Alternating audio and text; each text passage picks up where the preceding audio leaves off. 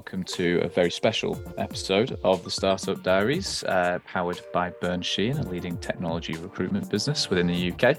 Why is this a, a, special episode? Well, we were invited recently to partner with Queen Mary University to record two live episodes in front of their students, and 110 students turned up. Uh, in today's first episode, we have Will Smith of Tred, who is uh, one of the co founders there. He took time out of his day to come down to London from Leeds uh, to speak to the students of Queen Mary University about his journey in building Tred and also answered a lot of their questions around how to become an entrepreneur. So, real shout out to Will uh, for joining us on this episode and coming all the way down to London. And also, thank you and shout out to Lydia and Emma of Queen Mary for being such awesome hosts and inviting us along to present our podcast. In this episode, Will talks us through how he got started building the banking platform of Tred. He also talks about why Tred is a game changer in the banking world. He then dives into how Tred advises their customers on the impact and carbon output they're producing. And finally, the advice and steps that they provide to their customers about being carbon neutral. Just as a quick heads up on this episode, it was recorded live, as we mentioned before, so there may be some background noises, in particular the tube. I hope you enjoy it. Well, hello and welcome to the Startup Diaries, a special episode of the Startup Diaries. It's actually live from Queen Mary University, so thanks for having us. Um, in today's episode, we have Will Smith, not to be confused with uh, another Will Smith, who is the uh, co founder of Tred. Um, welcome, Will. Thanks for coming down to London uh, to yeah, do this today. Thank, thanks very much for having me. do you want to dive in and tell us a bit about yourself and, and ultimately Tred as well? Yeah, cool. So, um, so yes, I'm Will, one of the two co-founders of Tred. Um, we're a Leeds-based company. Um, what do we actually do as Tred? So, um, how you manage your money has a, a, massive impact on climate change, whether it is through the things you buy or where your money's kept. And if you, if you think about it, there isn't a household name in the like the banking world that helps you do both of those two things. So that's why Tred's been born. Um, so what do we actually do? There are kind of two unique things to what we do. So the first is that um, just by moving your money to us, you're kind of doing a bit of good for the planet because we invest in tree planting, not in fossil fuels. That's the first thing. The second thing is that more and more people are wanting to live greener lives. Um, what does that look like, and how do we, do we support that? So we help people um, like track their impact on the planet. So if I asked, you know, people in the room or people listening to the podcast, what their impact on the planet is, what's causing that, I'm not sure anyone would have an idea or might have a rough idea. No. The, um, so we help people track the impact. What we then do is help people reduce that. So we've I think we've got 70 plus brand partnerships now. So whether people are um, shopping for mobile phones, they're doing um, groceries, etc., clothes, we help provide greener vendors for people to shop at. Um, and then the last one is we also then help um, people offset their emissions as well. So we work with verified projects across across the globe to um, offset and make sure people are carbon neutral. So think of it, the easiest way to explain it is a, like a green Monzo or Starling with a Fitbit for climate change, kind of smashed into, into one. Do you want to tell us about where the business originated from? Because I believe it took about, there was an idea possibly in a pub over a pint, uh, which is surprising a lot of the businesses that come on the podcast start in pubs over a pint. Um, and then it sort of took a six a month period before it kind of became Tred really. Yeah so creativity comes through yeah. Um, so to be fair that's that's where we um, sat down with my other co-founder and said right i think this is the idea Let, let's kind of go for it. Um, the first six months were very different so like where, where we are now and the explanation i've just given very different from where we started out and, and i think that's probably the, the narrative that most um, startup founders go through. They start with something and then over time it gets bigger or kind of grows in ambition as, as time goes on. So we started our early days was it actually was in Glasgow. So oh. I was in a restaurant and my drink came with a little plastic straw in it, tiny little thing. And it was just at the time when the whole plastic straw ban was getting a bit of traction and just before it happened and we had the conversation of well what's you know why have you got a straw? It's bad for the planet, all that good stuff that morning they'd flown from London to Glasgow to, to um, be at the office. And so it was a question of, well, what is worse for the planet? Is it that plastic straw? Is it the flight? And that obviously then spiraled into a whole debate. We then realised quite quickly that we, we didn't know what was worse, and we didn't we didn't know. And so we then started questioning, well, if we don't know, how does everyone know? It's this huge problem that everyone has to reduce their emissions or sort of help reduce their impact on the planet. How do you go about doing that? That then obviously then spiraled into again, lots of people, if they're thinking of starting businesses, it's how do you validate that? So we then started asking friends, family, like, do you know your impact? Do you do you think you should? And the mm. answer was overwhelmingly, I don't know, and I think I probably should. A bit, a bit like calories on food. It's really difficult to know what you should and shouldn't eat if you don't know where your calories are coming from. And it should be the same thing with, with climate. And so that then spiraled into, um, developed a really, really shoddy Excel So I showed it to a few people. We ingested like bank statements. I took mine. Um, and then from that, we then kind of scaled up. So it went from bank statements to connect your existing cards. Had some really good feedback from that. Connecting cards to why can't you provide your own debit card? Went from that to why can't you do all these other services? And then it's kind of snowballed, snowballed since then, which is daunting, but but really exciting. As in more and more people are wanting greener products in the financial world, and, and they just don't really exist for the consumer. So yeah, yeah we thought great idea. Uh, I've got to ask though. You obviously you've gone from this situation in Glasgow, talking about you know the straw impact or the flight impact, and you've gone to then right. We're going to build a bank, right? How do you how do you start to build a bank? Yeah, it's an it's an illogical jump, isn't it? yeah. Um, so so we early days so at the time, neither me and Pete have ever, we haven't worked in finance ever. Mm-hmm. Um, but what we did do, we were working as consultants at the time, which is, is kind of like you go into any business, whether it is a supermarket, whether it is a manufacturing plant, whether it is a call center, whatever it is, um, and you quickly can understand, right? Well, here are the problems, or this is what we need to do. So that was kind of the foundation of kind of a, a bit about my history. From then, we then just basically asked and rang up people. We literally Googled debit card program and kind of went on the first 20 websites we found, rang up every single salesperson that we knew. Quickly, you pick up the right lingo, what you should be asking, and, and from, from that, you then obviously kind of know what to ask, know where to prod. And then from that, it's kind of scaled up. We learned a bit more, started speaking to the right people, asking for connections, etc. And then from there, it's, it's kind of snowballed into where, where we are now, where we are now, which is quite, yeah, yeah. it's exciting though. Could you, could you tell us a bit? Because when we are putting this together, I think it was quite a, an interesting first 12 months that you had. Onboarding, obviously, the bit, get, getting the business going, onboarding a co founder. Can you tell us a bit about you know how you got that got the ball rolling, really? Yeah, so I, I think I've already mentioned, so early days it was prove that it was something that people wanted. And so the, the assumption for us was well, there's the banking side of things. So we kind of used the assumption that Monzo, Starling, Revolut are really popular, so we don't need to prove that people will um, use a you know digital bank. That that we, we kind of made the assumption that that had already been proven. The thing that we then went to do was, well, do people want to know and understand and try and improve their impact on on the planet? So what we then did was we built our sort of like MVP. So we um, worked with some developers to say, right, well, how do you link your existing cards um, and to be fair, we worked on that. We didn't quit our jobs. It wasn't a you know kind of drop out from university moment. We were working full time. So this was in evenings, in weekends, like just every time that we weren't doing our full time job, we would be working on this. And we then basically started getting a bit more traction behind it. Um, and that's how kind of uh, just before that we'd got on board the co-founder, which to be fair I, I don't regret for a 2nd mm-hmm. um, we came up with the, the, the idea for it. Um, and then sort of sat down in the pub in, in the Lake District. There's a little place called Ulverston um, oh, in the South Place. Yeah, yeah it's, oh, it's, a beautiful, it's a beautiful it place. Yeah. Um, and so we sat down in a pub, and you know, a few pints later, we said, right, yeah, and we got really g'd up because yeah, we'd had a few pints. Um, and anyway, so then we started in earnest. Literally the next morning, we registered the company, um, and then it was all, you know, what should we call it? You know, what's the email addresses? All that really basic stuff. Mm-hmm. Um, and then from there, it's kind of evolved. So we did that first prototype.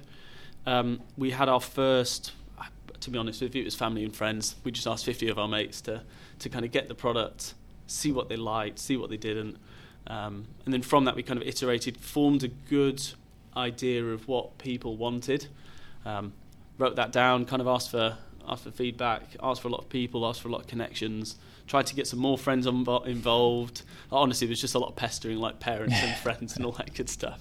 Um, and then from that, we then kind of scaled up to where, where we are now. Um, and the first 12 months were kind of pivotal. I mean, the business model changed quite dramatically from just connecting existing debit cards to actually why don't we provide a, a, a kind of green banking platform? One of the things just picking up on what you said was you didn't regret bringing on a co-founder. Was has it been? What's the impact of having someone, I guess, alongside you? What's that been? there are, it's quite. It can be quite a difficult journey. So. Um, there are loads of things that you'll celebrate, and like, I, re- I remember we, we did our first funding round two years ago now, and and it was to be fair, it was amazing. We, we did a crowdfunding round, and we had you know just everyday people putting in 10, 20, 30, 40 quids, um, and we ended up getting a thousand people investing. And there was the first 90 minutes we kind of oversubscribed to where we wanted to be, and that was an awesome feeling. You know, we just had random people that have never met me, never met Pete. Um, we had a terrible video that you can find on the internet, right. but please don't, um, which is very embarrassing now you look at it. But yeah, from that, you know, we, we were kind of overwhelmed with, with, the support of it, which was like it was awesome to see. Um, that's like the highs. There are then the lows of that. So literally the next day, I, I remember I got, I got, a phone call from a friend and was, "Hey, you know, well done. That's awesome. You must be over the moon." but me and people are like, well, we're really nervous now because we now need to build it. Yeah, yeah. it's quite easy to put a, a, sales pack together, but then it's like, right, we've, we've actually got to do this. We've yeah. got real people's money, and they're entrusting us to build something with it. Um, and we knew the idea was good, but then it was the, the nerve wracking point. Yeah. And, and over time as well, there's, there's a whole host of things. There's always knocks on the road that you just don't, you can never ever foresee. That you know, there's a risk somewhere over in the way away that you don't really think about and then suddenly it'll just bam hit you straight. And then having someone, whether it's someone trusted advisor or just someone to, to like bounce ideas across, um, and that's and that's been invaluable. Yeah. Um, and so yeah, I, either have someone trusted or just someone to bounce ideas across is is super helpful.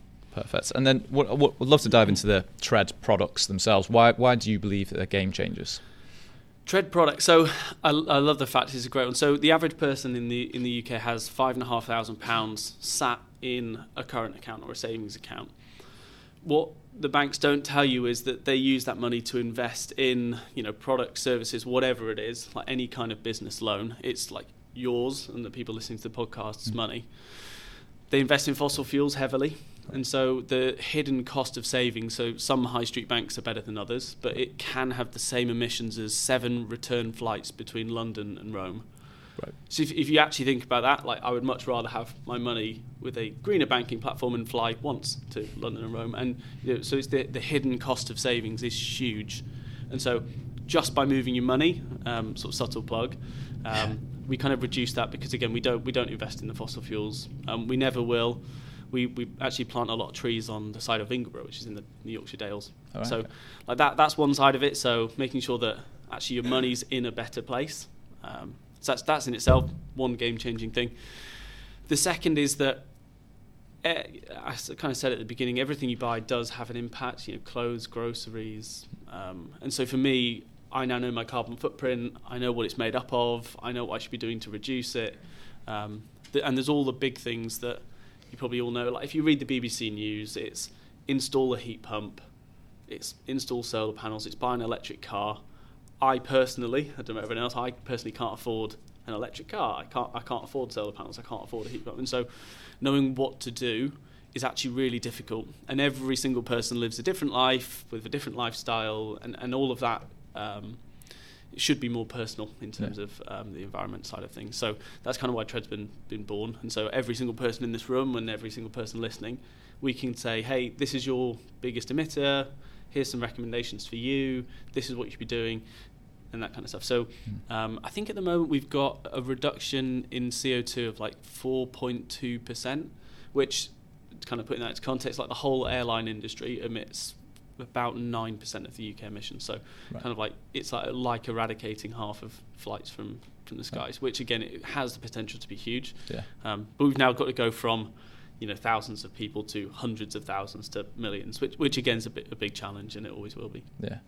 Interestingly, you mentioned solar panels. I'm actually in a legal battle at the moment about getting solar panels on my roof because I my uh, I'm in a leasehold for my yeah. house. Um, so outside of that, what are the biggest from the data you've seen?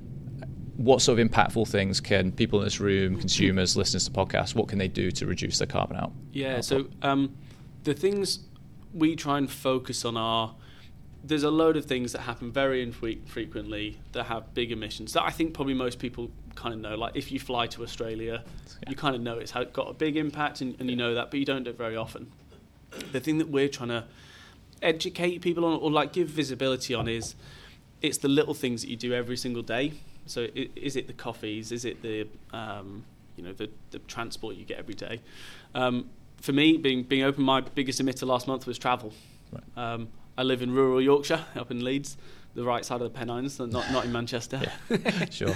um, and so from that, um, I, I, know that I need to take the train more, and so I get the train to work every single day, um, and little things like that. So the big big ones for us, most of our users, travel is the biggest emitter, and eating out are the, the two big ones. Um, so it's like how can you change your transport from either cars to buses and trains, buses and trains to cycling or walking, and, mm. and kind of go that direction. Um, the other ones are food and eating out. Right. So when you go to a restaurant, it's ordering not the fillet steak, it's ordering the you know vegetarian meals or even just chicken. You know, just changing better better meat choices. So when you're I, I guess it can be quite overwhelming the, the information and the data that you could feed to your customers. How do you project that to them? Do you keep it in a positive light, you know, the impact they're making, or do you yeah. give it like a, this is how much you've actually done, how much carbon's been released because of you? Like how, how do you actually it's put so, that out there? It's so honestly, it's so so difficult. We're treading, see what I did there, um, yeah. a uh, like a fine line between.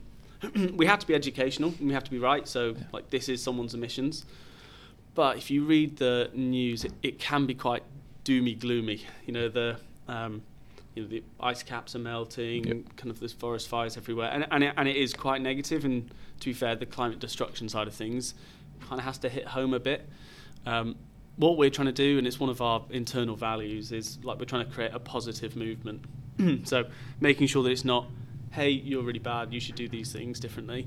It's more, um, and the thing that we're building at the moment is so we can tell if you've shopped somewhere, we can shop. If, we can tell if it's a, a greener vendor, or if you're a vegetarian, we can tell that you've not shopped and eaten meat. Um, from that, we can then start rewarding people, so it doesn't feel like oh you've emitted X many kilos of CO2. It's like you've saved this by doing something good. Yeah. And and I think that's the real change for us over the next six months is going from as opposed to saying, yeah, this these are your emissions. It's here are the five things you can do. This is the impact it'll have, mm-hmm. and therefore when you go and do it, it then tells you, and then you can kind of get rewarded for it. Yeah. And that and that f- then flips it from a negative of you've done this to you've helped that. Um, but it is, it is really difficult. It's like this educational balance because if we told everyone, oh, you're you're not really good at this or whatever, I don't want to use this app, and they'll just they'll yeah. just won't use it again. Yeah. Um, and so we're doing a lot of work on how do we frame it as positively as possible. Perfect. Um, um, one of the things I'd like to dive in because I know you're B Corp or you're working towards B Corp. If that's that's correct. Yes. Um, so tell us a bit about that and the process to making changes to make sure that you are B Corp certified. Do people know what B Corp is? Shall I give a some nods nods? Uh, just in case yeah, listeners yeah, yeah, don't so know. yeah, yeah. So, so B Corp is a um, certification that you can go through that says this business is doing good things. Um, and it's and it's a standard and it works across um, environmental, social, governance, um, and so to make sure that when a business makes a claim that they're doing something good, they've kind of validated it through B Corp. And I think the UK has one of the highest densities of B Corp businesses in the UK. No, sorry, in the world, not in the UK, obviously it's in the UK. Um, what that means is that you, you the way you do it is you go through a questionnaire. So it looks at every part of your business um, and says, are they doing the right thing by you know their customers, by the environment, by uh, their employees is a big section as well. Mm. And so you basically go through and there's um, a, a, series of points you get. So there's a questionnaire, um, and certain points are worth sorry certain questions are worth certain points. And from that, as long as you've tallied to, I think it's above 80 or 85 at the end, right. Um, you can then become a, a, a B Corp. Once you've submitted the questionnaire, you then have a review, so they audit the fact that you've answered the questions correctly and you haven't just ticked all of the right answers. Um, so yeah, so we, we went through it, and I, you know we're proud to be one of the um, one of the only B Corp um, fintechs in the country, um, and we're also the only fintech in Europe to be B Corp. And one percent for the planet is a slightly different one, which is you pledge to give at least one percent of your revenue to um, good causes, social or environmental. So we do environmental. Process was really fun though. I mean, like early, we did it early days, which I, I think changing a big business and all of the policies would take forever, and it's re- it would be really difficult. because it was me, Pete, and I think three others, it was quite quite easy to you know what's our you know what's our parental leave policy. Right, well, okay, we haven't set one up, so we should, you know, and, and that, and to be fair, it, it, for us, it formed a really good foundation. So, everything that we hadn't thought of, we could then start like actually implementing stuff, but from the off in the right way, rather than trying to change stuff further down the line. Yeah. But yeah, we had to think a load of stuff that, that we hadn't really. um, but also, one of the questions um, is who do you bank with? right, okay. which, again is, um, and there are there is only one bank in the UK that we could have we could have opened with, but they aren't accepting any more customers. So, oh, okay. um, yeah, there's a whole section on banking. So like, right, well, that's a good opportunity for Tred as well. That yeah. actually, if you're trying to fill it in, and why can't we provide those services to, to businesses as well? Yeah, I'm going to put you in spot a little bit here, but what's the vision for them for Tred? The vision, uh, we were just talking about vision and mission statements before. So, so our, so our vision is, is to make money work for both people and the planet. So traditionally, money has always been about people. It's about returns. It's about making sure that you know your your investors or whatever you've done is is kind of getting the best for the for the individual, but not necessarily thinking about what what impact that has. Um, so whether it is you know mining, it's oil, it's whatever it is. Um, we're trying to change that. So the whole thing is around whether it is, and and again, so like wh- where we're going in the direction is, you know, why can't we provide you know bank accounts? Why can't we do savings accounts? Why can't we do an investment platform? You know, there's just so many things that as an individual you do with money mm-hmm. that it should be greener, but it isn't. And so that's the the whole thing for Tred is to make money work for people on the planet. Also, doesn't stick to just consumers. So um, we're, we're starting at the moment to think about right. Well, what does that look like for businesses? Because you know every single business should have a responsibility to kind of turn greener. So yeah. the same tech for carbon tracking, for all that stuff, can apply directly to businesses instantly. Mm-hmm. So every business, if they get a Tred account, could instantly tell their carbon footprint, what they should be doing about it, how do you offset it, net zero planning. So we're trying to make sure that, I mean, trying to make sure we don't bite off too much before, yeah. you know, still whole walk before you can run type thing. Um, but yeah, so the whole thing, yeah, making money work for people on the planet. Perfect. Last two questions we always ask then, just diving in. Uh, what's the biggest challenge that you've had in your career then to date, other than building a bank from scratch? I must say, my um, the marketing team, we are a banking platform, not a bank. No, apologies, apologies. Um, two big challenges. I was, I was, trying to think of this on the way down. So, uh, one is related to Tred, and one's not. Just kind of. So, I think the f- hardest thing with Tred was getting people early days to believe in it. Mm-hmm. Um, it's quite an, quite an abstract concept, and there was a lot of I don't think it will work for this reason, or I don't think it will work for that reason, or I don't think it's a very good idea. Why can't someone else do it? You shouldn't do this. You, you know, and there was a lot of neg- negativity, um, which again, having a co-founder, you know, when I was down, he was up. When he was down, I was kind of up, and, and that really helped um, because it is quite a, you know, you get a lot of no's. I think we spoke to 400 people, and I think 390 of them said no. and so you, it's just a barrage of I'm not investing in this or you know I'm not going to join you or whatever it is. Um, and so I think getting people early days to believe in what you're doing is, is so difficult. Mm-hmm. And, and, you're trying to persuade. And we, I remember every time we spoke to someone, we were like, "That was terrible." and the reaction of them, you could see it on the face. It was it was in the middle of COVID, and so the reaction on the face, you can just see it on Zoom. And it was just like, uh, "I don't get this."